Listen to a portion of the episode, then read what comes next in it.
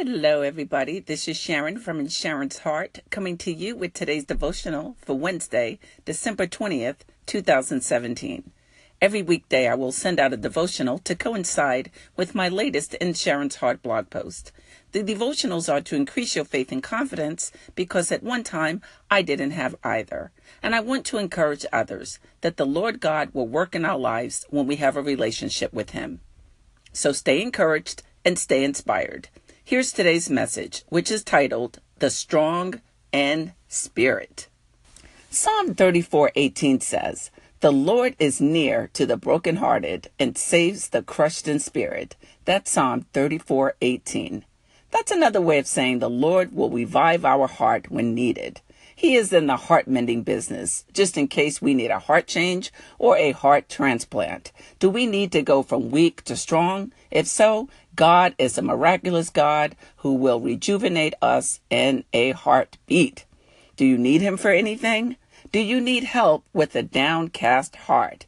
If you do, God is there. He will never leave you. He will never forsake you. He will make you strong in the Spirit. Today, I've come to encourage you to stay in the race, to keep looking up, to continue to be optimistic, and to be faithful over your life.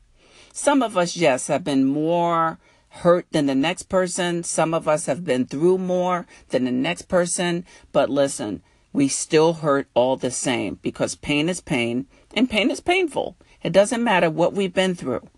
It still hurts and it still lingers sometimes. But listen, God is near and he wants to revive our crushed spirit. Are you feeling crushed? If so, listen, I've come to tell you that the Lord will wake up the mighty men and he will wake up the mighty women to be strong in spirit. Don't ever give up on, in what the Lord has for you.